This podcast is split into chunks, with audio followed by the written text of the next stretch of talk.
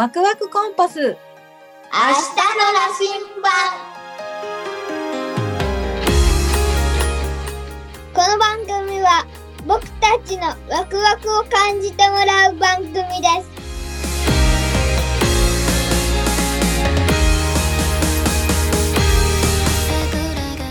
コンパスコンパス使えないんでしょうかここ、今どこにいるの？回。コンパス効かなくなるってさ、聞いたけどさ、本当本当だよ。あのさ、なんでさ、じゃあさ、コンパス、あのさ、効かないの？に、今さ、あのさ、カーナビ聞いてるの？カーナビはコンパスを使っていないからだよ。この GPS っていうところの衛星の情報を使ってるから。宇宙のね、あ宇宙からなんか、ピーって、情報を取得して緯度経度っていうのを取ってるんだよ。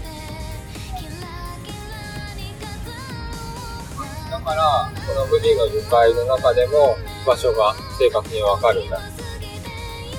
富士の樹海行ってみたい？いろんな動物いるかもね。なんか聞いたことのないさ、鳥の鳴き声もするじゃん。見たことない鳥の鳥じゃない。見たことないさ、虫とかもいるかもね。なんかめちゃくちゃさ、うん自然な感じ。ね、ほんと。でもさ、あの、この青木ヶ原樹海の、なんか探索ツアーっていうのもね、今流行ってるんだって。ね、パパ。うん。カイト行ってみようか。この後。行ってみる？え、それなんか予約とかさ、ないの？わかんない。ちょっとガイドさんについてもらうやつだったら予約とか必要だよね。で、自分たちだけで行くんだったら予約は必要ないと思うよ。でも自分たちだけで行くの怖くない？歩道で綺麗になっているから、その道を外れなければ大丈夫だよ。外れちゃう。外れちゃいそうだよ。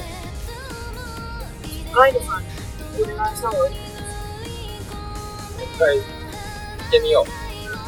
その上で判断しよう。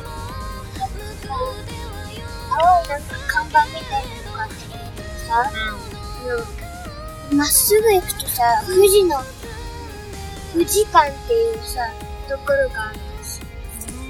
何があるんだろうね。富士館行ってみたい。富士山行ってみたい。富士山の歴史とか書かれてる。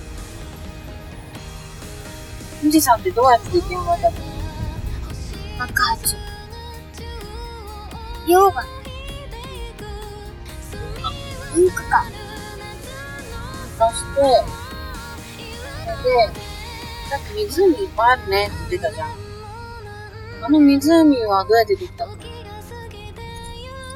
爆発して、なんか、なんか、なんていうか、井戸みたいなのがどんどん水が溜まっていって、それで雨が降って、どんどん水分が上がっていって、今の水になる。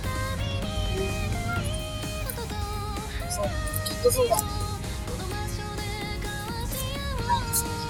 空気もね、美味しいよね。どんな風に違う？空気空気？都会だとなんか、人工のなんか空気みたいなのが来るけど、うん。けど、うん。うん。こっち、あの、自然の方だと、うん。自然の空気しか来る。なるほどね。うん。人工の空気か。そうか。人工で作られたような空気ってことか。なるほどね。